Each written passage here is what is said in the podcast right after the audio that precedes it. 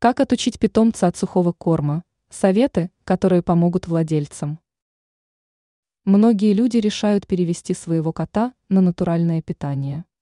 Конечно, для питомца это будет не так легко, поэтому стоит вооружиться терпением.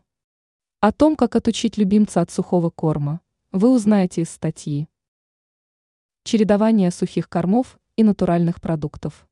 Чтобы помочь животному отвыкнуть от сухих кормов, можно использовать чередование. Днем и утром можно давать привычную пищу, а вечером – продукты из натуральных ингредиентов. Важно понимать, что первое время питомец может показывать свое недовольство, однако со временем такая реакция пройдет.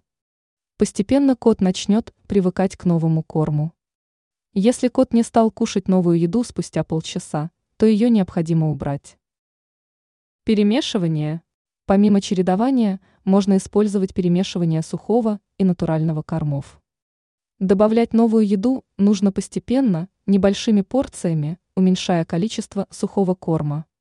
Кроме того, сухой корм можно замачивать в воде, чтобы он по консистенции стал похож на натуральную еду.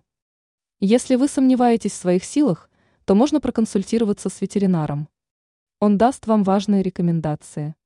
Теперь вы знаете, как отучить питомца от сухого корма.